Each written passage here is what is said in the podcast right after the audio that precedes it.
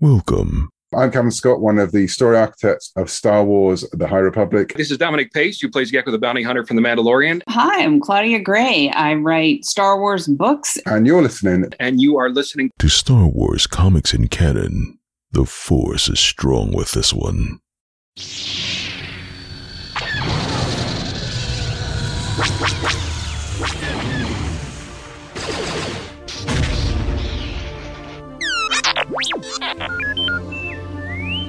Hello there, and welcome to Star Wars Comics in Canon, your guide to the wider Star Wars canon through the comic book lens. And to take you on this journey, I'm your host, Mike Burton.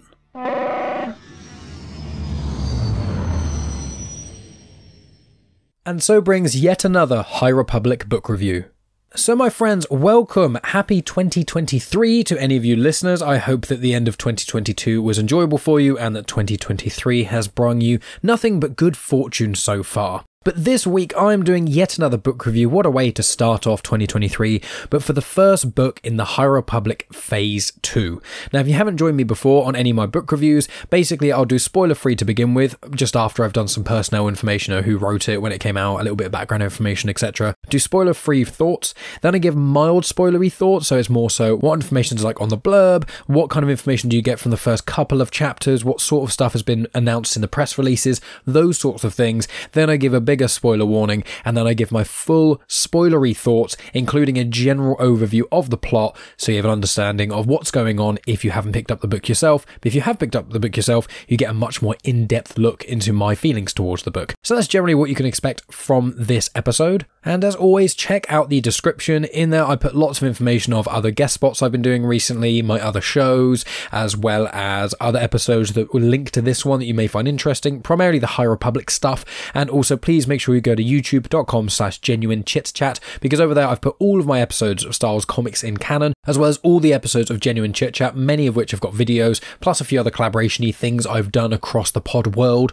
That's also on my YouTube channel too. And also on YouTube, everything is in playlists. So if this is your first time listening and you just want to hear everything about the High Republic, then go over to youtube.com slash genuine chit chat, find the High Republic playlist, and then there you can listen to all my book reviews, as well as my standard episodes where I go through every comic that's been released under the High Republic banner and everything like that so you can get a really good understanding of the High Republic.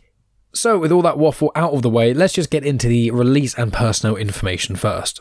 So the book itself is called Path of Deceit. It is written by Tessa Gratton as well as Justina Ireland. Now, Justina Ireland has been one of the High Republic architects, so she was there from the beginning, and she has written three High Republic books, which is the junior novel, A Test of Courage, the young adult novel, Out of the Shadows, and then the junior novel, Mission to Disaster. I've tackled all of those books, and they are all fantastic, so I was very excited to get my hands on this one. Now, Path of Deceit is a young adult book, so YA, much like Out of the Shadows was. I want no one to be dissuaded from picking this up because it's a young adult book. Young adult books in Star Wars, especially, are absolutely amazing. Some of the stories and the relationships and things do not suffer in any way by the bracket. If anything, a lot of them have been improved. I always say that Lost Stars by Claudia Gray, I think, is arguably the best Star Wars book in canon, and that book is a YA book. So, and there's loads of other examples I could give, but this isn't just a YA podcast. So, uh, you know, don't be put off by a YA banner. But with this one as well, it was released October 4th in 2022 in the US.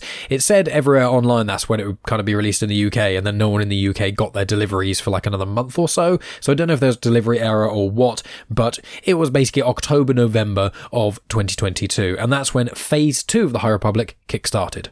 So, for anyone new to the High Republic, if you want to know what that is, obviously check out my other episodes because I go in depth in those. But in brief, Phase 1 of the High Republic was set 200 years before the Phantom Menace, and then Phase 2 is set around 150 years before that. So, all of Phase 2 is going to take place around 350 years before the Skywalker Saga, before the Phantom Menace, all that sort of stuff. There might be a small amount of time jumps within the phase because in Phase 1, for example, it was across the space of like one and a half to two years. So there is a very small amount of difference there, but in general, you can kind of take 150 years before Phase 1, which is about 350 years before the Skywalker Saga. Now, because it's 150 years prior to Phase 1, it means that barely any of the characters are in it. Obviously, characters such as Maz Kanata or Yoda, who live to hundreds and hundreds of years old, they pop up a little bit. Uh, not specifically in this book, but they will be popping up in Phase 2. But generally speaking, it's all new characters because the average age of humanoids in Star Wars is, you know, 80 to 100 years. So everyone's basically pre birth. It's before anyone's really around. So it's a really interesting new look at lots of new characters, which I will be delving into in the mild spoilery part, kind of the mild spoilery part, and then somewhat into the more spoilery part, depending on which character I'm talking about and in what detail. But as well as this being in phase two, this is wave one. So I think they're going to do phase two in a similar way they did phase one, which is three waves of content.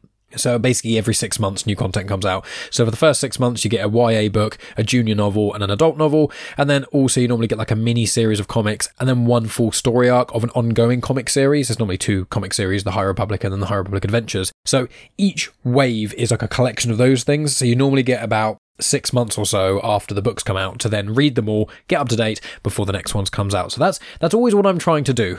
Uh, and I've only just finished reading this one, but I am partway through the next one, which is going to be Quest for the Hidden City, which is a junior novel. Before I delve into the big boy, uh, which is Convergence. So those are the three books that you get for Phase Two, Wave One of the High Republic. And this phase is all about frontier exploration and finding different places in the galaxy. This was a time in the High Republic where they were sending out pathfinding teams, so sending out hyperspace prospectors and things like that. Basically, people go to planets to make sure the world is livable, or if there's any hostile beings living on there, or if there's any sentient beings that could join the Republic, things like that, while just generally exploring the galaxy, trying to map as much of the galaxy as they could, while also trying to create hyperspace lanes. So, hyperspace lanes aren't just this natural thing that existed. I mean, there's the rumor or legend in Star Wars about the Purrgil kind of creating hyperspace lanes, but I'm not going to delve into all that folklore stuff inside something that's already fantasy. It's a bit too complex, and for now, it's just kind of hearsay.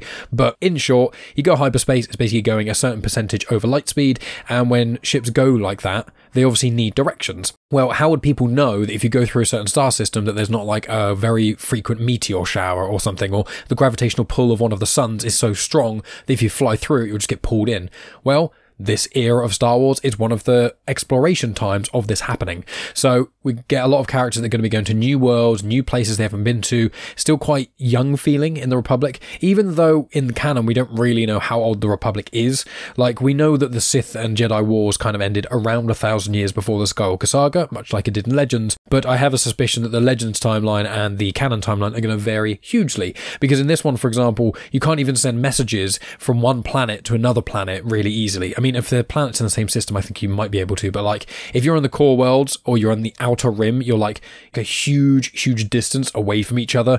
Then you can't just send a com like you would normally. You can't speak to them in holo projection. You have to give the information to a droid, and then this droid has to go across the galaxy to then deliver the message. That was something that the High Republic authors specifically said about this era when they were kind of promoting Phase 2 and when they were talking about it before any content came out. So it's really an interesting thing where the, the technology is regressing as we're starting to see. And that's why I think the canon and the legends are going to really differ because in legends, you go back like 10,000 years and basically the technology is identical. All the lightsabers are the same. All the ships can basically fly the same. It's, it's quite odd. Um, I've not gone back that far in legends, but I, I did listen to the Revan book, um, audio book, which was 5,000 years, I think, before the Skywalker saga.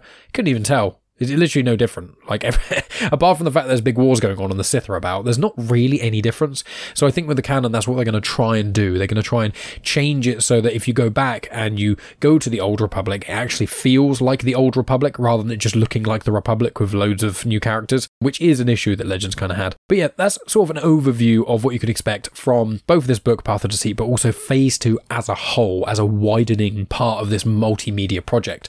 So it's very, very exciting to delve into it. I've just given a bit of information and stuff about this, and so let's delve into my spoiler free review of this book. In short, I absolutely loved it. Uh, to be honest with you, I think this is probably the best young adult book of the High Republic ones we've had so far. Obviously, the first was Into the Dark, then it was Out of the Shadows, and then it was Midnight Horizon.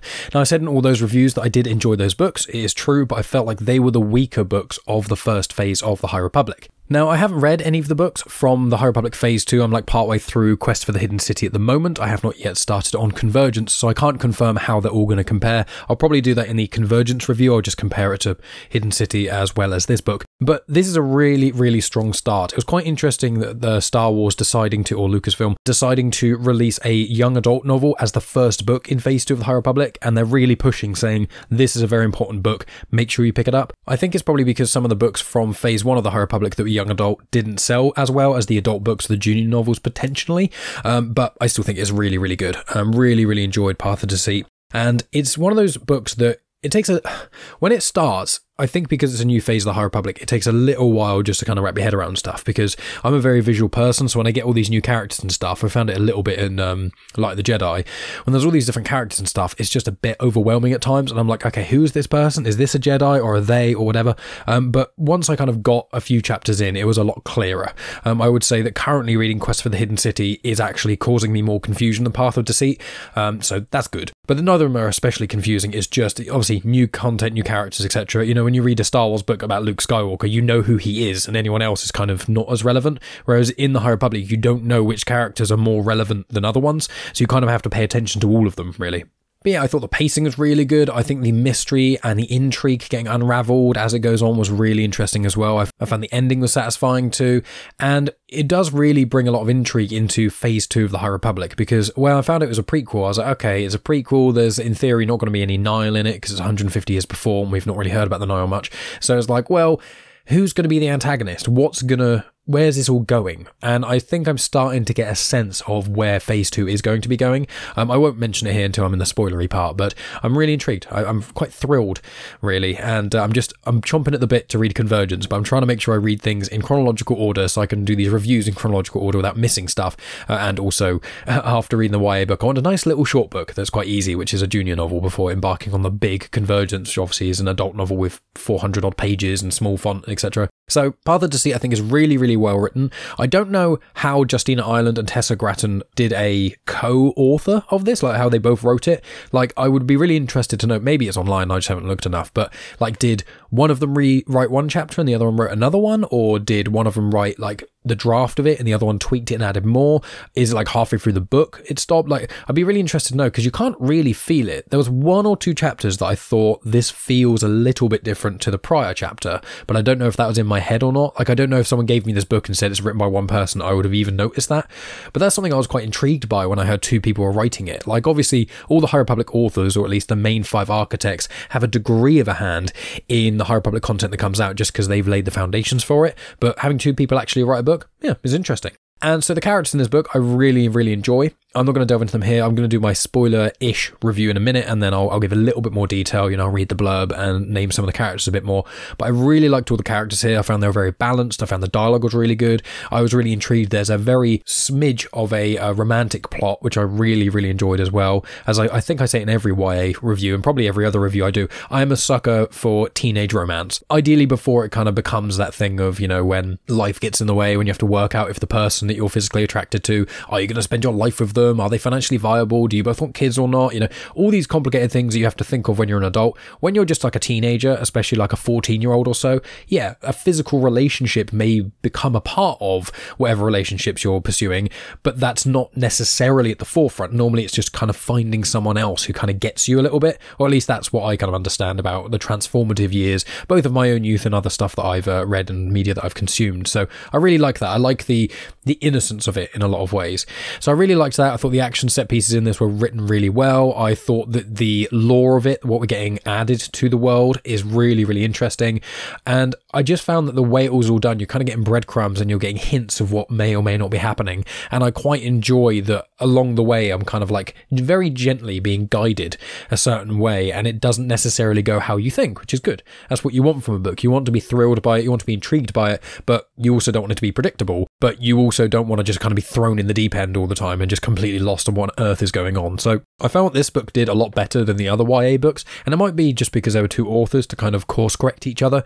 There wasn't the thing, and this is seemingly a buzzword, there wasn't a lull. Now, I've said in all my other young adult reviews that there's a bit of a lull in the middle. You get like halfway through the book, and then before the big event starts to happen, people just kind of meander around and don't really do much. Now, I feel like in phase one, they were held back a little bit because they couldn't push too far because there's a big event that happens in the Fallen Star, and then that kind of ripples across. So that kind of hindered it a little bit, I think, with Midnight Horizon. And then I, I just think the, the YA books kind of have to play it a bit differently in phase one than they seemingly have had to in phase two.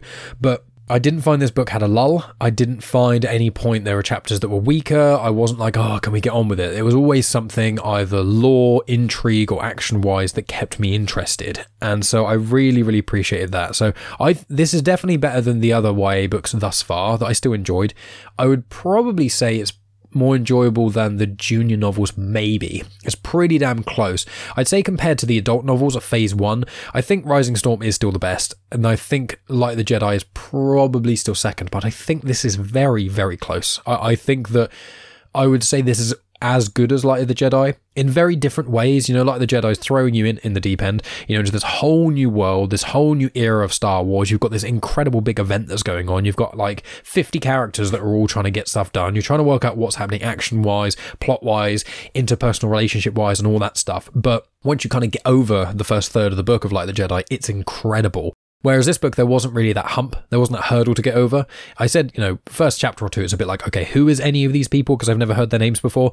Once you get over that, which you get pretty much with any book, then it becomes a lot easier to kind of uh, focus on things. But I absolutely loved this. Uh, as I say, I think this is in the top three High Republic books. And I think, apart from Lost Stars, I think this is probably the best young adult Star Wars book that I've read thus far. I haven't read them all, but I've read quite a few of them, and I think that Lost Stars is is god tier. To be honest with you, I think Lost Stars is one of the best, if not the best, Star Wars book I've read.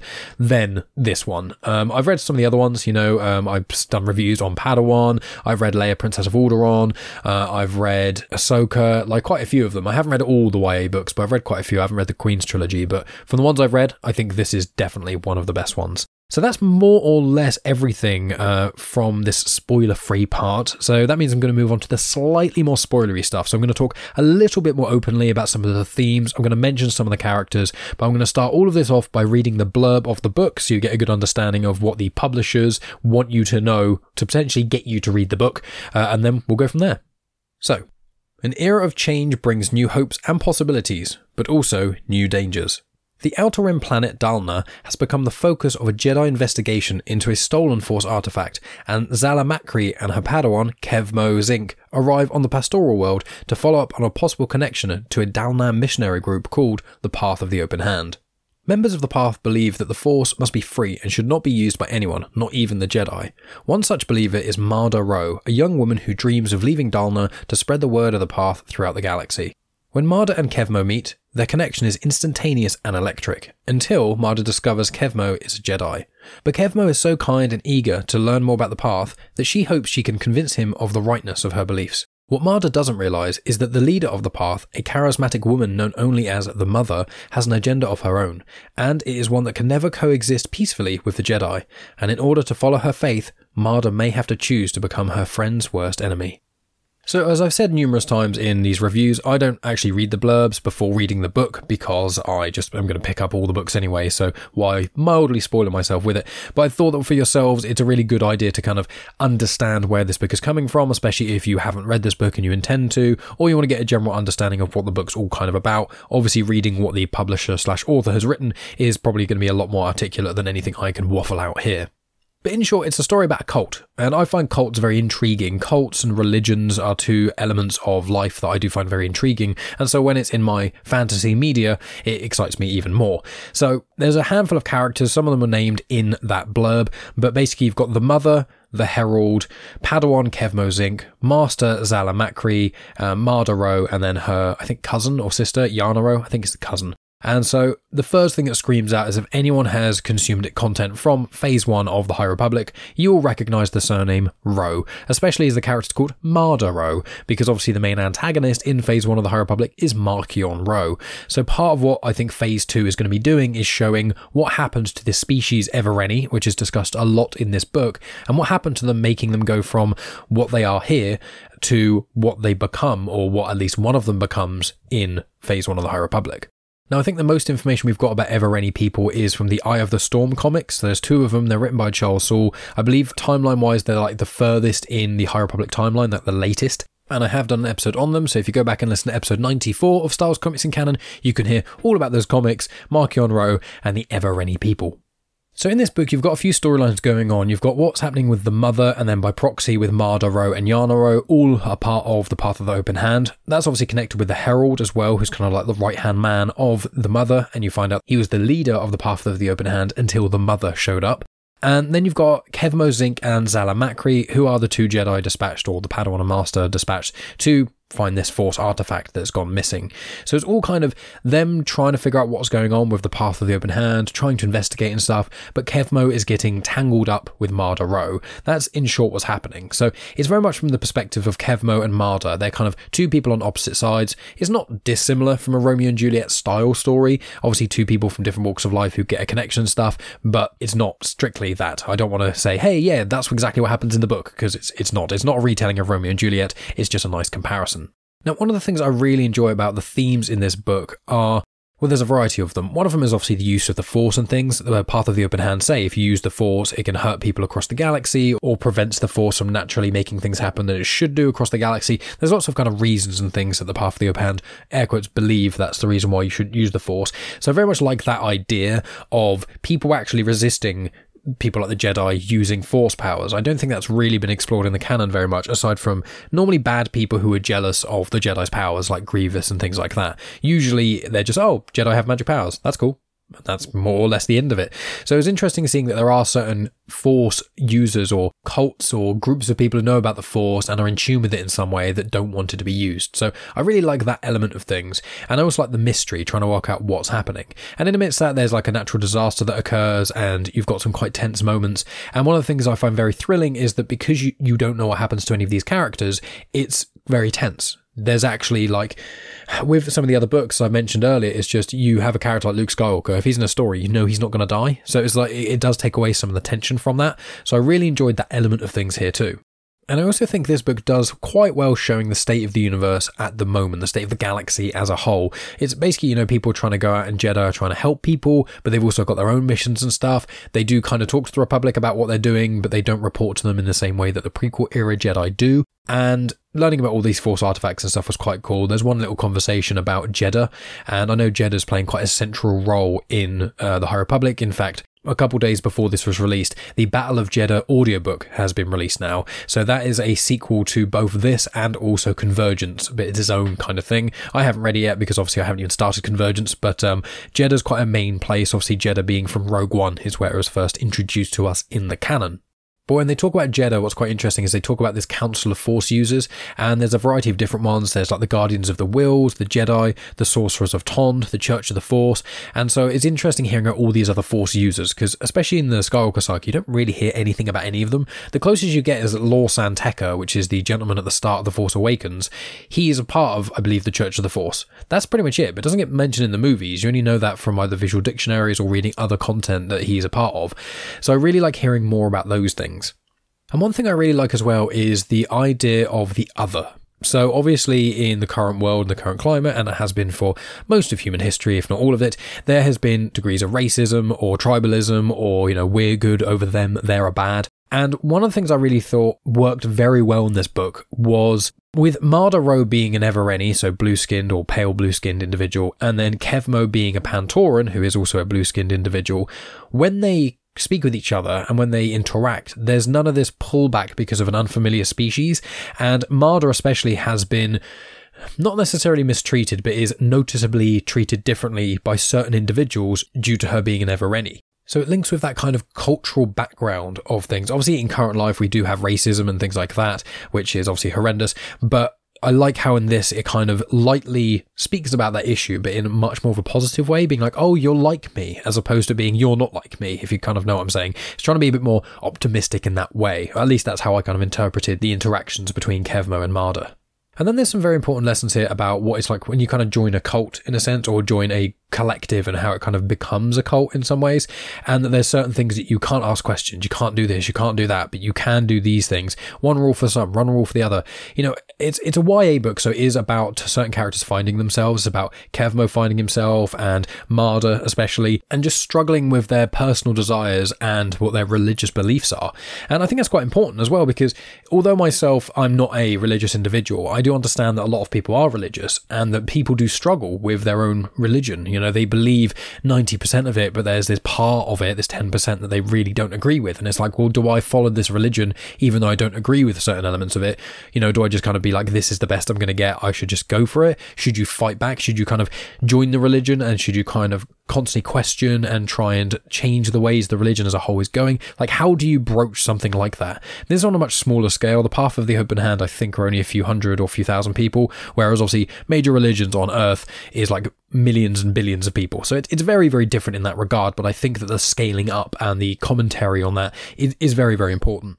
But yeah, I think that's more or less what I'm going to be saying about that. I've mentioned some of the characters and some of the themes and things, but it's kind of hard. I, in fact, had to just cut out something I said because it was quite spoilery. So there are certain elements of this that I don't want people to have spoiled for them if you're going to pick up this book. So this is your sort of final spoiler warning. I'm then going to just speak a bit freely about this. I'll give an overview on the plot and then we'll kind of go from there. There will be major spoilers slightly towards the end because I am going to reveal the ending of this book. So be aware of that.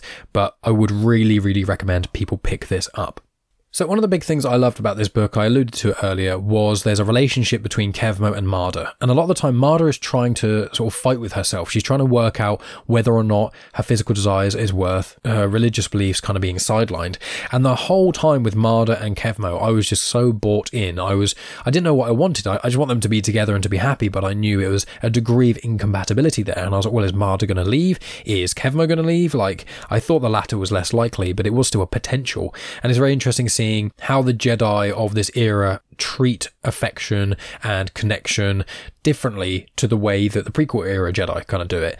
And I think that one of the things the High Republic authors said was what they're going to try and do is show how the Jedi kind of transformed from how they were to how they are. And I think The Acolyte is going to help that, which is a series coming out in, I think, late 23 or maybe early 24. And that's going to be set, I think, 100 years before The Phantom Menace. So it's still about 100 years after the phase one of the High Republic thus far. And that means it's even more hundreds of years before this one. But I think this is playing a part of it because we've seen a few times where attachment doesn't really end well for people with massive amount of power.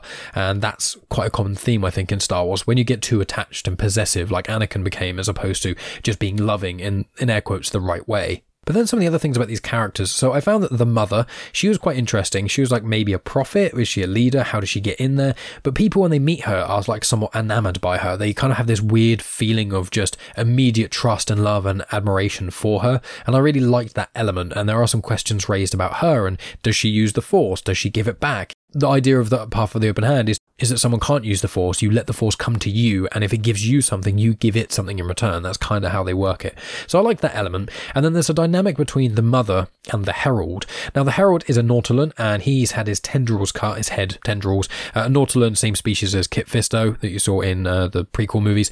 And the Herald is constantly sort of plotting against the mother. You don't really know the depths of it till towards the end, but he was the leader, and then the mother came in, she became the leader, and he's just kind of there. He's on part of, I think they have like this council or this sort of vague group of people who make the decisions and things, but the Herald is like number two. He, he is just below the mother, and it's interesting seeing him kind of plot against her while also being on her side. So there is that spy, intrigue, espionage sort of vibe to things. Now, his daughter is dating Yana Ro. So his daughter is Kor Pluth. Now, Yana Ro, I mentioned, is the cousin of Marda Ro. So he's got this thing where he doesn't really want his daughter to be with Yana, but then there's some stuff that goes on and he's kind of gets closer to Yana. So I liked that element as well, the sort of father daughter relationship and how that can impede on religious beliefs or career progression or those sorts of things. Then Kevmo. Kevmo is a very overly enthusiastic, extroverted person. He's not overly tactile in a lot of ways. He's quite touchy, he's quite friendly, and he inadvertently flirts with people sometimes without realizing. And he has some gold face tattoos that I really, really like. And his whole time is just trying to find himself. You know, one of the best things about a lot of these Padawan stories of the Jedi is is basically someone having going through puberty, which already causes a lot of confusion and obviously certain feelings of a physical nature as well as emotional feelings and all kinds of other stuff. While he's also somewhat questioning his spiritual side, because when you're a teenager, that's a lot of the time that people change their religious preferences. A lot of the time, if someone's brought up brought up in a religious household, they will then start questioning their religion around that age. And so I think that Kevmo does start to go through that as well. So I really really, really liked that, and I thought he was a very interesting character. I did connect with him quite well, uh, and yeah, I just thought it was really, Really good character. And his master, Zallah, she's very patient and she doesn't like being touched. Uh, she's very reserved. She's quite held back. She's a Soikan, uh, so that's like Velko Jahen. And Velko Jahen was in the Starlight stories, which was episode 103, Star Wars Comics and Canon. They were the short stories uh, that were released kind of in Star Wars Insider. So go check those out if you want to hear more about the Soikan species. But they're basically humanoids, but with like grace or silver skin. In short, there's a bit more to them than that, but I'm not going to delve into that here. What I like about the Master and Padawan sort of relationship and the Jedi side is usually they are the opposites of each other in certain ways. One's a rebel, one's a rule follower. You know, you found that with Qui Gon and Obi Wan. Obi Wan followed the rules to a T and didn't want to upset the Council, whereas Qui Gon just kind of did what he wanted. He did what he believed the living force and the cosmic force wanted him to do, less so than what the Council told him. And then we move on to the Rose. So you've got Marda Ro, who is a young girl. She does seem to uh, connect with the Force to a degree, but she's part of the Path of Open Hand, and she has been for a long period of time. Obviously, living on Dalna as like a commune sort of thing, and she joined the Path as a child. And when she did that, she was joined by her cousin Yana, who is older than Marda. So Yana is someone who goes out for the path and goes to try and collect artifacts, usually by liberating them with violent means and uh, getting them for the path of the open hand, stealing them from Jedi or other people just so they can't use these Force artifacts. So Yana's going off and doing all these things, but doing it in secret, trying to not tell Marda about anything they're doing and the kind of horrible stuff that they get up to. While Marda has got this kind of naive, angelic view on the path of the open hand and has kind of been like, oh yes, this is all amazing and perfect and fine. I can't wait. And you know, Marda's always asking mother if she can go off into the galaxy and spread the word of the path of the open hand and things like that. And the mothers just keep saying no. Basically, you're not ready. You can't. No, you stay here. You've got a natural attunement with the younglings, and so you need to stay with them. So it's interesting having that family dynamic when you have an older sibling or a close family member who can kind of do what they want because they're older and you're kind of stuck there not being able to do anything because no one listens to you enough because you're not old enough or experienced enough or whatever. And I like that element as well. These are these are all very intriguing elements that are just make that make people question themselves. And that's I think what a good thing about YA is is that you're not meant to make teenagers or young people, you know, abandon their families and their religious beliefs and give up on having a career. But it's that kind of age where you need to start questioning things. And I think a very common theme in Star Wars, because it's shown with the Empire and the First Order, is that if you ask a question and you're told you're not allowed to ask that question, that's usually quite a big red flag. You know, if there's an organization that's doing something that you don't understand, they should be able to tell you why they're doing it. That's kind of a given. And if they're not telling you, there's normally a nefarious reason why not. Obviously, excluding things like surprise parties, I'm talking about actual serious things. But I really like that element as well, where it's all about asking questions and finding your way in the galaxy. That's all the stuff that I just love. So those are my general thoughts on the book itself, and I'm, I'm now going to delve into a little bit more spoilery stuff. I'm going to give you an overview of the plot, but I'm also going to talk about a few just plot details I found interesting. So one of them is that Marda, when she's looking after the children, the younglings, as they call them in here, the littles, one of them is Tromak, which is Elder Tromak from the High Republic Adventures comics in Phase 1. It's the person that Yoda goes off into space with to get the artifacts, I think are the things that wake up the Nameless and then they get trapped on a planet. That's who Elder Tromak was, and he was a person who raised Zeen Mrala as well. So really interesting a little connection there. And then there's just like these uh, symbols that the path of the open hand they draw like this three lines on their foreheads with blue paint, and it's meant to be three sort of wavy lines signifying the living force. So it's meant to be symbolizing freedom, harmony, and clarity. And then I already mentioned, but I'm going to say them again, is that there's a group of Force users or Force sensitives that meet on Jedha. There's the Guardians of the Whills, which obviously is from um, Chirrut Imwe and Baze Malbus, which are the two sort of monks from Rogue One. Chirrut Imwe obviously is amazing. He's got the staff and he's the blind monk. So they're parts of the Guardians of the Whills. Then you've got the Jedi, which is self-explanatory. You've got Church of the Force, which I mentioned is connected to Lor San Tekka, a group of individuals who aren't specifically Force sensitive, but believe in the light side of the Force and the Jedi, that sort of things. Kind of like an acolyte of the Sith, but for the Jedi. In in short, it's not quite that simple, but that's kind of a good parallel to draw. And the last is the Sorcerers of Tund, T U N D. So they were in Legends for quite a bit before they came into the canon. So in the Legends, they were in the Old Republic, they were mentioned in Darth Plagueis, but they first appeared in Lando Calrissian and the Mind Harp of Sharu. I didn't even know Lando had this many books because I'm, I'm currently on Wikipedia and I did not realize there were so many Lando books. But then obviously my Legends knowledge is not quite as uh, up to scratch as my canon knowledge is. Um, but in canon, they were actually mentioned briefly in uh, Dooku Jedi Lost, which obviously Cavan Scott wrote, and he said there are some High Republic connections there that people may not be aware of yet. Basically, in the Bogan collection, uh, Dooku and Sifo Dyas find this artifact, and it's owned by the sorcerers, or was owned by the sorcerers of Tund. And then aside from that, it's basically all High Republic stuff. So they first were mentioned in Path of Deceit, but you first see them in High Republic number one, as in the 2022 run of this phase. So we're going to get a bit more of them, I believe, as it goes on. I've heard that they're in the Battle of Jedha a fair amount too. So it's going to be really interesting to see where they go. As I said, I love seeing about more Force users and Force sensitives. Obviously, the Witches of Dathomir, both in Legends and in canon, are really, really interesting too. So I, I just, I just love that element of things. Another thing to note in this book is that they're actually building a ship, and the ship is called the Gaze Electric. So you actually get to see the main flagship of the Nihil fleet they are obviously building. So the reason for doing that is because it's the hint of these people are going to become the Nihil. And something I wanted to mention as well in this spoiler part of the review was that the cover art for Path of Deceit somewhat mirrors the Path of Vengeance cover art. So Path of Vengeance is going to be in the second wave of the second phase of the High Republic, and it's a young adult book written by Cavan Scott. So the cover of Path of Deceit has got Marda Ro, the mother, and Kevmo on the front with the Jedi emblem kind of in the background. Path of Vengeance has got what looks to be the mother probably, or maybe Marda Ro, on the cover with a couple of Jedi in the background, but in the forefront there is a Symbol scratched onto the floor. So obviously the YA books are going to kind of slowly show that element of things, like where the nameless came from, because they do feature in this book, which I'll get into in a little bit. that's going to be the major spoilery part towards the end. But it's just really interesting seeing like where all these books are going. So I think the junior novels seemingly are going to be more so about the exploration side of this era of the High Republic, you know, Pathfinder teams going out, finding new places and kind of discovering what's all about, helping locals, that sort of thing. I think the YA books are going to go into kind of the darkness of where the nameless came from and why the Nihil even kind of exist. But then the adult novels, because I haven't yet read Convergence and then we've got, I think, Cataclysms coming out as well next year, which is going to be in wave two. I'm interested to see where it all kind of goes because in the phase one of the High Republic, the adult books were like the main fight against the Nihil and the Republic basically getting terrorized by the Nihil. The YA books were kind of around the Drengir to a degree, and then they kind of looped round after the comics took over the Drengir storylines, and then it was kind of about hyperspace prospecting and those sorts of things, and then the final book was kind of like the crescendo, the finale of The Fallen Star. There was lots of attacks by the Nihil at the same time, and that was showing one of them. And the junior novels of Phase 1 was like showing stories going on that were parallel to the adult novels.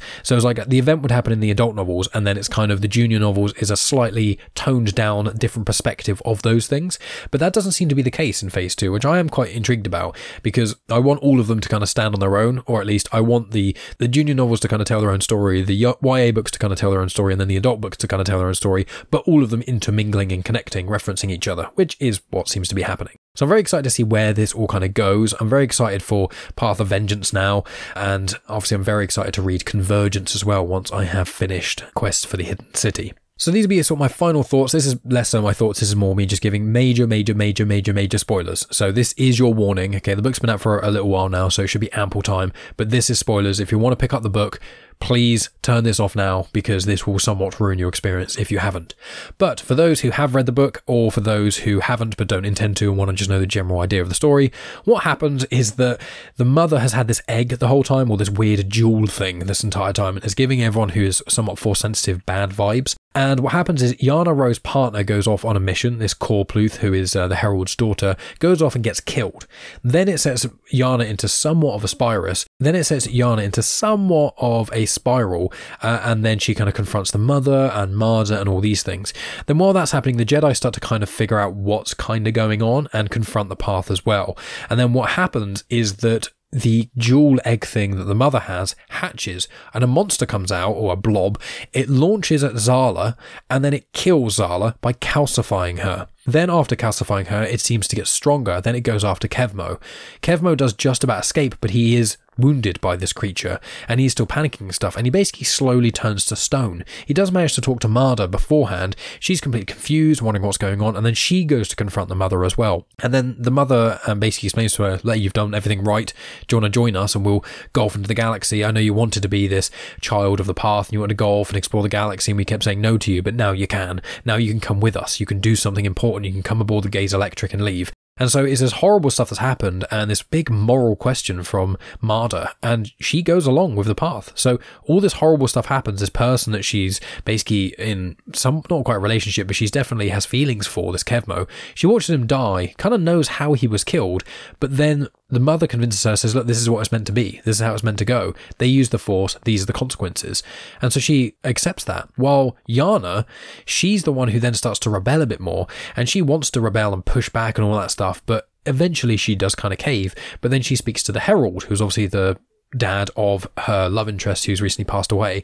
And the Herald basically says to her, Look, I'm planning and scheming against the mother join me, be on my side, but go with the flow of all this stuff, and we will be able to sort this out. We'll be able to get rid of the mother and all these things. Just, you know, stick by me. And she does.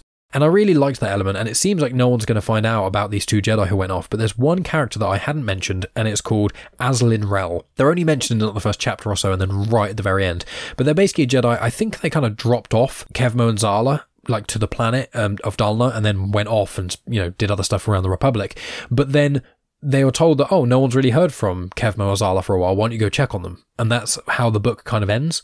So I'm really interested to see how this goes because I assume that Azlin isn't going to find the calcified corpses of Kevmo or Zallah, or if they do, they're going to get killed before reporting it because, from what I understand, the Jedi weren't aware of the calcification thing when it happens in Phase 1 of the High Republic. So, uh, very, very interesting stuff. Conspiracy and intrigue, and uh, really, really, really good writing. So, absolutely loved this book. As I said, is one of my favorites of the High Republic so far. One of my favorite Star Wars books. I know a lot of people were going on about it on social media, and I obviously tried to avoid all that as much as I could. But now I've read it, I'm like, oh yeah, I, I get it. It's amazing. Really, really, really good book. So I thoroughly enjoyed it, and I recommend it to all of you. But my friends, this is where the review basically ends. So thank you so much for listening. As always, make sure you check out my wide variety of other High Republic content. I have done book reviews on all of the junior, young adult, and adult novels. I have tackled every single comic for the High Republic. That's the High Republic Adventures. That's the High Republic Marvel run. That's the Monster at Temple Peak mini series. That's the two-parter of Eye of the Storm, which is the Marchion Ro series.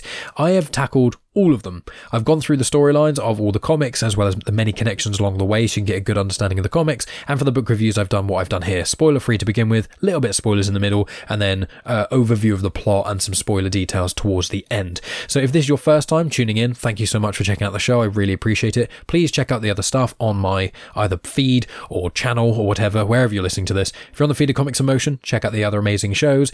If you are on youtube.com slash genuine chit chat, check out the playlists. You can listen to conversations I've had about Star Wars. You can, including with Cavan Scott and Claudia Gray, you can listen to my other book reviews. You can check out all my other Star Wars content, or you can just listen to something that's got nothing to do with Star Wars if you want a bit of a break. But either way, please subscribe to Genuine Chit Chat on YouTube and please subscribe to the Comics in Motion podcast feed as well. And then what have we got coming up over the next few weeks? Well, I have got the Tales of the Rancor Pit, which is Cavan Scott's anthology horror series that's in the same sort of vein as the Vader's Castle stuff. So I'll be doing that at some point. I think next up is going to be either Dr. Aphra or Darth Vader. So there's four or five comics set after Crimson Reign before we get into Hidden Empire. So I'm going to be tackling that.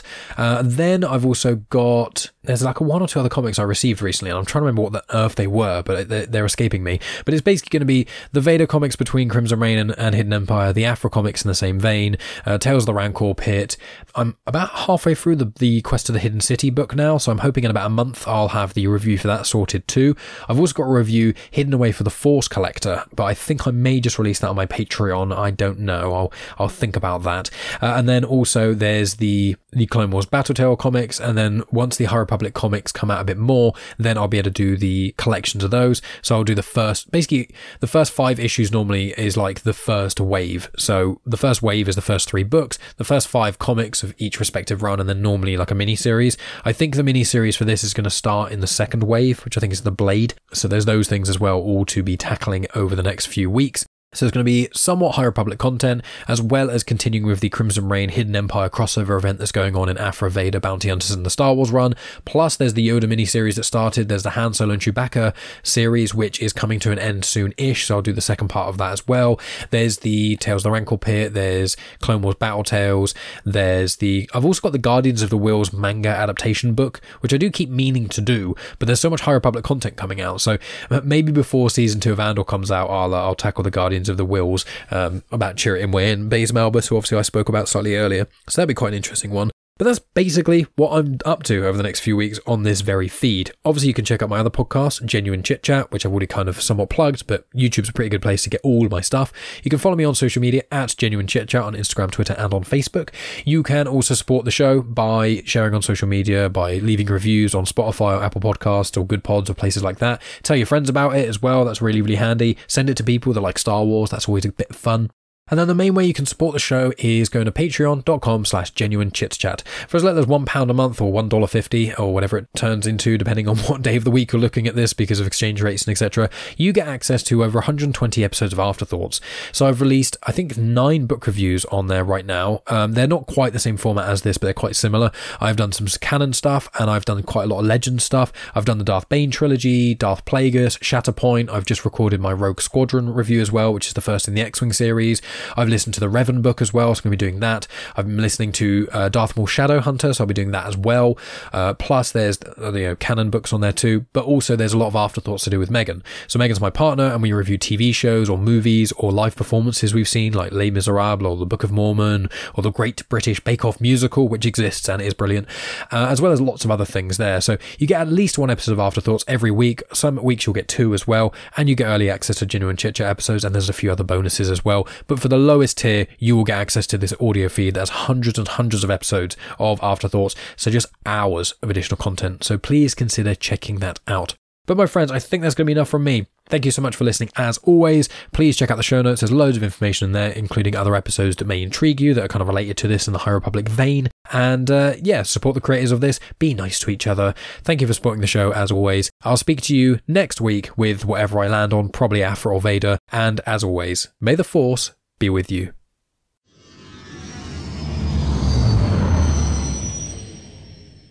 The intro for Star Wars Comics and Canon is arranged by myself, Mike Burton, and the backing music was made by Eric Matyas of soundimage.org. You have just experienced host, creator, everything elser of Genuine Chit Chat, and also the host and creator of Star Wars Comics and Canon, found on the Comics in Motion podcast, Mike Burton.